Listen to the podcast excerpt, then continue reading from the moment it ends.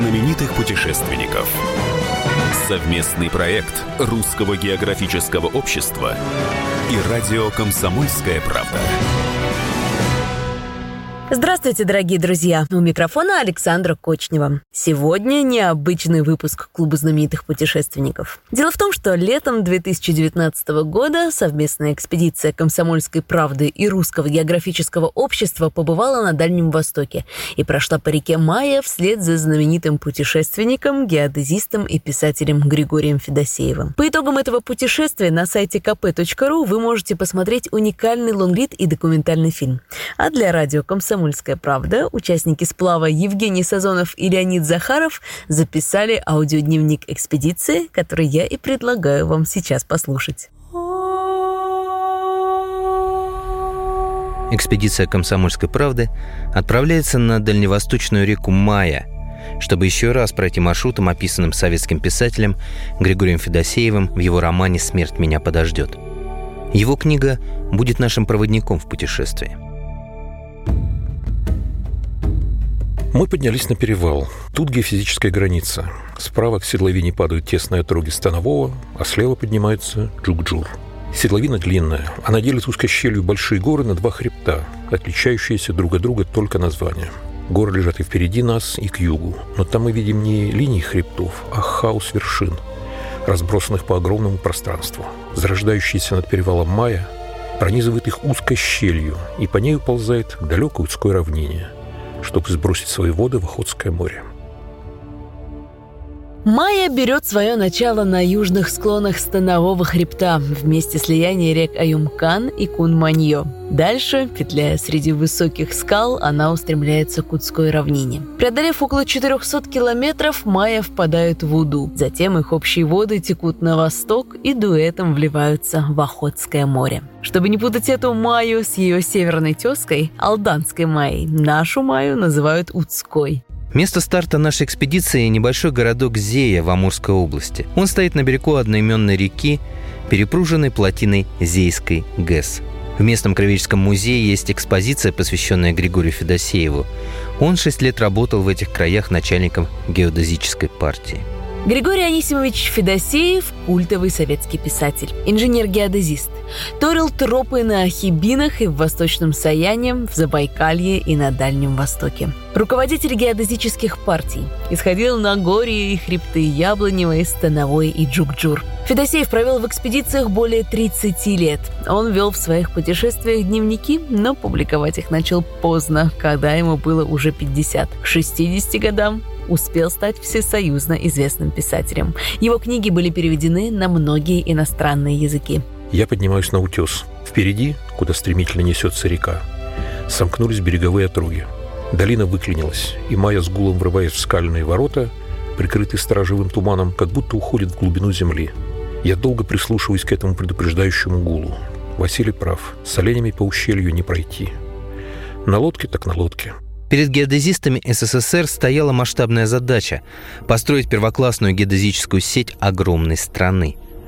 Особенно непросто пришлось на бескрайних просторах Сибири и Дальнего Востока, в топких болотах, непролазной тайге и на крутых сопках. Полевой работе геодезистов посвящены романы, повести и множество рассказов писателя – Произведения Федосеева предельно документальны, и главные герои его романа «Смерть меня подождет» — это реальные участники его экспедиций. Сам Федосеев, проводник Ивенг Улукиткан, геодезист Мищенко и другие. Собирателем является только образ техника Трофима Королева, да и тот списан с реальных людей, работавших с Григорием Федосеевым. До реки Майя они добирались ведомые чутьем и опытом Улукиткана – Грузы везли на оленях. Несмотря на уговоры Лукиткана, убеждавшего отказаться от сплава по опасной реке, Федосеев, Мищенко и Королев решают пройти на лодке по Мае, чтобы исследовать ее. Берут с собой двух лаек, Бойку и Кучума, не раз спасавших их в непростой экспедиции. Проводников с оленями и грузом отправляют в обход, чтобы встретиться уже в сотни километров ниже по течению на устье реки Эдягу-Чайдах. Лукиткан стращал. «Послушай старика, не ходи, Майя. Худо там, шибко худо. Пропадешь». «Я вижу, Лукиткан, ты очень озабочен этим маршрутом». «Да, сердце делается холодным от того, что ты не слушаешь старика. Неужели уж так никто летом и не ходил по Майе? Ты думаешь, люди дурной? Жить не хочет?» Улукиткан – опытный следопыт по национальности и венг. Шесть лет был проводником геодезической партии, возглавляемой Федосеевым. С участием Улукиткана были открыты проходы через хребты Приохотья, проложены новые тропы, нанесены на карты венкийские топонимы. Улукиткан был проводником еще в царские времена, когда водил по тайге военных топографов Российской империи. Он прожил долгий век и погиб на 92-м году жизни. Замерз лютой зимой после пожара на таежной стоянке. Уже больше двух часов стрекоза Ми-8, натужно тарахтя, летит к реке Майя. Порхает над заснеженными сопками станового хребта и, наконец, идет на снижение. Под нами появляется извилистая Майя. Вертушка делает контрольный круг, осматривая место посадки, аккуратно приземляется на галечную косу. Все сплавы начинаются одинаково. Быстро выгружаются из вертолета вещи. Весь груз складывается аккуратной горкой, а затем несколько человек ложатся на нее, чтобы вещи не разметало воздушным потоком от лопастей вертолета. Ищи свищи, потом унесенные ветром. Вертушка с натугой отрывается от каменной косы и, сделав прощальный круг, улетает домой. Мощное тарахтение винтокрылой машины сменяется неспешным плеском Майи. Она еще покажет нам свой характер. Василий Николаевич Мищенко – геодезист, опытный таежник и мастер на все руки. Сильный, мужественный и выносливый человек. Прекрасно готовил и был в экспедиции еще и за шеф-повара. Есть что-то мистическое в превращении раскатанного на берегу куска алого ПВХ в накачанное судно. Еще недавно на земле лежал лишь плоский бублик, а спустя час – полноценное плавсредство – этот шестиметровый рафт прошел с нами огонь, воду и бурлящие пороги. Он запросто берет на борт семерых крепких мужиков и полтонны груза. Для нас он – живое существо. Большую часть года рафт проводит в зимней спячке, просыпаясь лишь летом. Радостно набирает полную грудь воздуха и решительно тащит нас по реке. Мы только помогаем ему, подгребая веслами и направляя то влево, то вправо. А на тягучих плесах нас выручает маленький шестисильный мотор. Мы называем его «наш малыш». Наши Рафт и Малыш помнят многие реки Сибири и Дальнего Востока. Витим, Алекму, подкаменную Тунгуску, Амедичи, Алданскую Маю. И вот пришла пора пройти Маю Узкую. В сравнении с долбленками и плотами, на которых сплавлялся Федосеев, наш Рафт – блистательный линкор на фоне дедовского недоразумения. Если бы у геодезистов той поры были подобные плавсредства, рисковых моментов на реке у них бы точно поубавилось не говоря уже о нашей экипировке, GPS-навигаторе, спутниковом телефоне, невесомых палатках, легких спальниках и непромокаемых гидробаулах. В этом ущелье нет тишины. Майя, пытаясь спрямить свое русло, как гигантский жернова день за днем, год за годом перемалывает камни и плоды своей работы уносит вниз в виде песка и гальки. Подточенные скалы рушатся, пытаясь запрудить реку. Тут-то у каменной свалки и рождается нескончаемый грохот воды, потрясающий ущелье. За миллионы лет Майя сумела зарыться глубоко в материк, обставить свой путь дикими стенами мраморных скал. Ну, наконец-то в путь. Загруженный под завязку рафт отталкиваем от берега и беремся за весла. Но река и так тащит, будь здоров. Здесь вплотную к Майе подходят отроги хребтов, и характер реки резко меняется. Вроде текла себе спокойно и вдруг рванула – встала на дыбы у скал. Лодка федосеевцев разбилась об одну из них, едва пройдя с десятка-полтора километров. Нас подхватывает поток, несет на скалу. Смутно вижу посредине реки черный обломок, делящий поток пополам.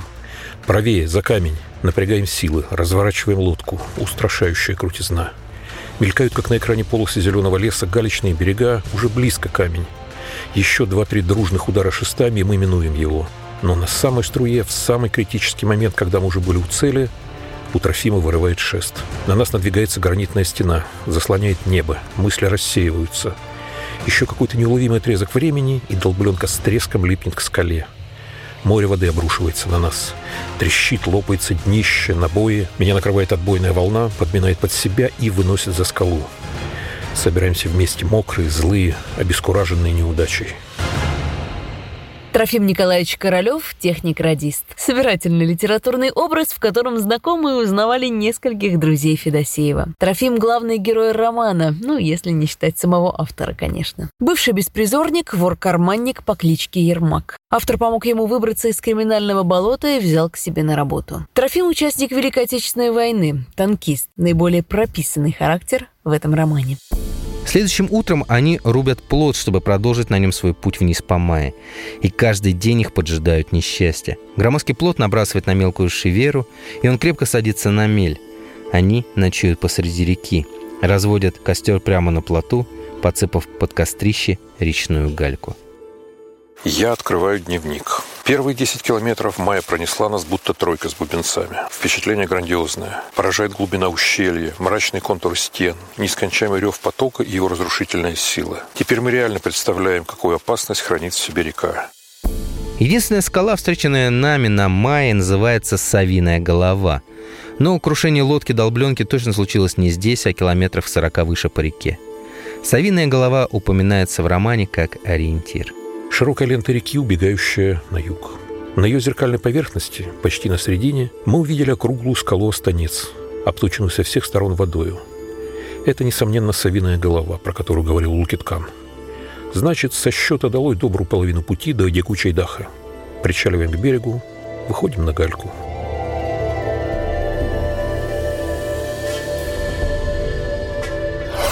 Продолжение через несколько минут. Клуб знаменитых путешественников. Настоящие люди. Настоящая музыка. Настоящие новости. Радио «Комсомольская правда». Радио про настоящее. Клуб знаменитых путешественников. Мы у Савиной головы останавливаться не стали, но отсняли ее на ходу, детально со всех сторон – даже дрон запустили, чтобы полетал вокруг нее. Что и говорить, скала роскошная. Можно сказать, визитная карточка Майи. Она действительно похожа на сову, хотя кому-то из нас напомнила черепаху, ставшую на ДБ, а кому-то перевернутое яйцо. Совиная голова совсем не опасна при прохождении мимо нее с плавом. Впрочем, 9 лет назад, когда мы снимали свой первый фильм о Григории Федосееве, здесь едва не затонул плод с нашими актерами. После Савиной головы река снова сужается и убыстряется. На некоторых участках наш навигатор показывает скорость до 20 км в час. Пару раз волна накрывает с головой гребущих на носу рафта. Своеобразный обряд крещения. «Веришь в мою силу, человек?» «Верю, Майя, верю». Кое-где скальные породы имеют красноватый оттенок, словно подтверждая легенду об ивенкийской девушке Майе, сбросившейся со скалы в речные воды из-за несчастной любви и обогривший камни своей крови. Мы вспоминали эту легенду у костра. Ночь выдалась прохладная и ясная, красиво. Справа поднимается на сопку тайга, слева стоит отвесно 30-метровая вертикаль скалы, а над всем этим звездный Млечный Путь, пролившийся параллельно реке. Полная луна, словно девушка в теле, стесняя своей ноготы, выглянула из-за отрога и поползла по его гребню вверх как по ступенькам зашагала по верхушкам лиственниц. Тесно мае в крутых берегах. В бешеной злобе силится она раздвинуть выступы скал, разметать стремительным потоком каменистые перекаты, срезать кривуны. Но пока что река не разработала себе сколько-нибудь спокойного русла. Почти треть своего пути Майя течет в тисках высоких гор. По берегам стремительно проплывают скалы. Некоторые обросли хлипкими лиственничками и скрюченными березками. Поразительно, как умудряются выживать на этих вертикалях деревца – но как-то вгрызаются корнями в расщелины и трещины. Держатся и зеленеют. Жажда жизни крепче камня. Скалы продолжают очаровывать нас. Они не похожи друг на другу и по цвету, и по высоте, и по форме, но все вместе они создают нечто фантастическое, грандиозное. Нет, мне не описать их. Тут нет молодых камней, нет новых утесов, гнейсы, мраморы, граниты. Давно изломаны титанической силой природы. Всюду разрушение – и кажется, без них нельзя было создать этой незабываемой красоты стен Майи. А злоключения федосейцев, тем не менее, набирают обороты. Буруны с гулом разбиваются о плот, окатывая нас ледяной водой. Одежда на всех мокрая. Напрасно наши усилия сняться с коряги при помощи шестов. Остается последнее — разрубить плод вдоль, пополам. Развязываем груз, раскладываем его на две части. Василий машет топором, а сам синий трясется. Вдруг треск. Суденышко раскололось. Меня на семи бревнах отбросило вправо. Рядом со мной причаливают к берегу Трофим с Василием. Переодеться не во что, груз весь мокрый. Разжигаем костер, собираем плод. Теперь мы снова готовы выйти на струю. «Вставай, Василий, пора!» Он поднимает голову, смотрит на меня грустными, как у раненого оленя, глазами. Ноги отнялись. Переносим больного на плот, укладываем его на спальные мешки. В нашей экспедиции все нормально. Из неприятностей только погода, часто льют дожди. Но на смену им всегда выглядывает солнце. Сплавляемся себе. На правом берегу показалась идеальная коса. Высокая, просторная, с чистейшей галькой. На ней чудом устоял в половоде одинокий высокий ясень. Место манящее, пройти мимо нет сил. Решаем стать здесь лагерем пораньше. Место буквально магическое.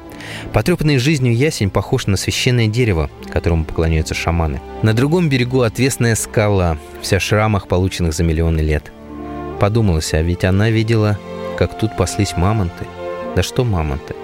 Она помнит даже динозавров. Из ее расщелин растут, сплетясь корнями, березки и лиственницы. Такие разные, но все же вместе. Когда стемнело, на вершине скалы появились два светящихся глаза. Оказалось, белые камни отражают свет луны. В этот день в дневнике я записал. Мы во власти Майи. Я невольно даюсь думам, навеянным холодным ущельем и стремительным бегом воды. Тут сильнее, нежели в других местах, ощущаешь вечность скал, реки, неба. А что твоя жизнь, смертный человек? Мгновение. Тогда зачем ты здесь, в лишениях и риске, расточаешь крохи земного пребывания? О нет. Пусть будет меньше прожито лет. Пусть они пройдут вдали от цивилизованного мира, но в буре, в стремлении покорить себе реки, горы, небеса. Какая дерзость. Нас несет дикая река. Мы вместе, как заклятые враги. Она на каждом повороте напоминает нам, что смертны мы, а она вечна. Да, мы умрем, а река уйдет в века. Но власть над нею, над скалами и небом будет нашей и наших правнуков. Ты, человек, сильнее самого бессмертия. Во имя этого мы здесь и не жалеем, что рискуем жизнью. Восходящее солнце окрасило осенний лес в самые яркие краски. Наверное, так всегда бывает после морозной ночи. Все вещи и палатки покрылись инеем, а вода в котелке вообще затянулась хрупким литком. Но едва из-за горы показалась солнечная макушка, изморозь быстро улетучилась. И снова по пути горы до небес, украшенные золотыми деревьями милированная тайга, очень к лицу красавицы Майи. Прямо на реке встретили крупного лося. Он стоял посередине Майи, по грудь в воде, раздумывая, перейти ли на другой берег или вернуться назад. Наше появление помогло зверю решиться. Раздвигая мощной грудью бурный поток, он рванул вперед и, спотыкаясь и падая, выскочил на берег. Плот подхватывает тугой поток воды и со всего разбега набрасывает на валун. Толчком меня сбивает с ног. В последний момент, сваливаясь в воду, я пытаюсь поймать Василия, но руки скользят мимо. Треск, визг собак, человеческий крик в бурунах. Я захлебываюсь, теряюсь. Чья-то властная рука ловит меня за волосы в воде. Вижу над собой на камне Трофима. Левой рукой он силится вырвать меня из потока, а правой держит за шиворот Василия.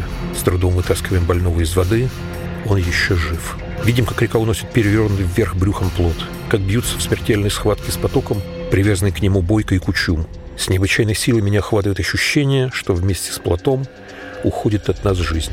Неужели конец? Они находят выход из этой напасти, делают новый плод. Но злоключения Федосеевской троицы продолжаются и приобретают совсем трагический оборот. Трофим, самый молодой и сильный, всегда выручавший старших товарищей, вдруг помутился рассудком от перенапряжения, голода и переохлаждения. Настолько, что его пришлось связать и привязать к плоту. Федосеев пишет в своем дневнике – Стараюсь избегать скороспелых выводов, однако ясно. Василию не лучше. Трофим не вменяем. Помощи, видимо, ниоткуда не дождаться. Надо плыть. Но как плыть с больными одному на плоту по бешеной мае? Знаю, это безумство, но нужно рискнуть. Иду на это сознательно. Утром отплываем. Хорошо, если это не последние строки. Нет, все в итоге было не так критично. Их уже искали. Федосеев, измученный до смерти, Трофим, помутившийся рассудком, и парализованный Мищенко дойдут на плоту до лагеря геодезистов, выдвинувшихся им навстречу. Парализованного Мищенко отправят в Хабаровск. Его вылечат. Трофим восстановится сам и отправится на геодезический пункт на реке Салге. Там он погибнет в таежном пожаре после грозы. Обгоревший Трофим умрет на глазах автора, и последними его словами будут «Смерть меня подождет». Именно эти слова и станут позже названием романа. А сам Федосеев едва спасется от страшной смерти на охоте. Медведь ревет от злости, из его открытой пасти брыжет слюна вместе со сгустками черной крови. В напряжении я слежу за каждым его движением, чтобы вовремя отскочить. Но так не может продолжаться долго. Зверь не успевает прийти в себя, как на него наваливаются собаки. Одним рывком он сбрасывает со спины кобеля. Тот ударяется о кочку, и его накрывает лохматой глыбой медведь. Но Бойко уже на спине хищника, и клубок сцепившихся врагов разрывается на три части. Вижу, Кучум сатанеет, лезет на пролом. Вот-вот он попадет в лапы медведя. Кучум погибнет, преследуя раненого медведя. Сохранились фотографии, снятые Федосеевым, на которых запечатлена его любимая лайка. Тем временем Майя незаметно впала в уду. Казалось, просто очередной рукав, но нет, мы прошли устье реки. Неожиданно вынырнувшая Нерпа фактом своего появления здесь доказывает, что рафт уже идет по Уде. В погоне за рыбой, идущей на нерест верховья, Нерпы заходят из соленого Охотского моря в пресные воды прибрежных рек на десяток другой километров. Нас выносят за скалу. Мрачные стены ущелья вдруг пали, как взорванная крепость. С широким гостеприимством распахнулись берега. В лицо ударил яркий свет. Мы вырвались из проклятой трущобы. Влево толпами уходят от реки отроги в ярко-зеленой щетине леса с облысевшими вершинами. Справа вздыбился толстенный голец, весь исполосованный старыми шрамами, на ободранных боках ржавые потеки. А впереди, за просенью береговых тальников, чуть заметно сквозь голубоватую дымку, маячит далекий горизонт. Кажется, река решила и нас наказать за какие-то грехи. Дикий ветер едва не сдувает палатки. Сегодня последний день нашей экспедиции. Заряды дождя усиливаются. На реке дует сильный встречный ветер. Невыносимо. Зябко. Мокро. Это, черт побери, не сентябрь. Это по ощущениям жуткий ноябрь. Мотор работает, но мы гребем, чтобы согреться. Все промерзли, промокли до нитки, окоченели. Но через силу улыбаются в камеру. Потому что все проходит. Пройдет и это. Впереди Удская губа, а на ее берегу поселок Чумикан – наше путешествие подошло к концу. Воистину титаническая работа была проделана советскими геодезистами, чтобы каждый метр нашей страны был измерен, записан и закартографирован. И сделали это люди, подобные героям романа Григория Федосеева. Их работа пришлась на послевоенное лихолетие конца 40-х, начала 50-х годов. Эти люди прошли пешком непролазную тайгу, преодолели бурные реки, вскарабкались на крутые хребты и буквально на животе проползли бесчисленные болота и мари. Некоторые из них заплатили за это собственной жизнью и остались там навсегда. Право же, все то, что мы претерпели, не убеждает нас в недоступности Майи. Скорее всего, это результат наших ошибок, результат того, что совсем не знаем режима реки. Все, с чем мы здесь столкнулись, поражало нас внезапностью, и от этого щели, перекаты, крутые откосы скал казались преувеличенными. На самом же деле все это не так уж страшно. Те, кто пройдет по мае позже, учтут наши промахи, неудачи. И хотя путь по этой реке всегда будет опасным, но он уже не будет изобиловать неожиданностями.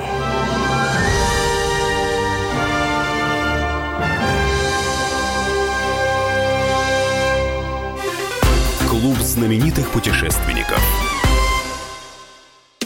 Политика. Владимир Путин приехал в Японию на саммит большой... Экономика. Покупательная способность тех денег, которые вы... Аналитика. Что происходит правильно, а что происходит Технологии. В последнее время все чаще говорят о мошенничестве с электронными подписями. Музыка. Всем привет! Вы слушаете «Мир музыки». Радио «Комсомольская правда». Слушает вся страна.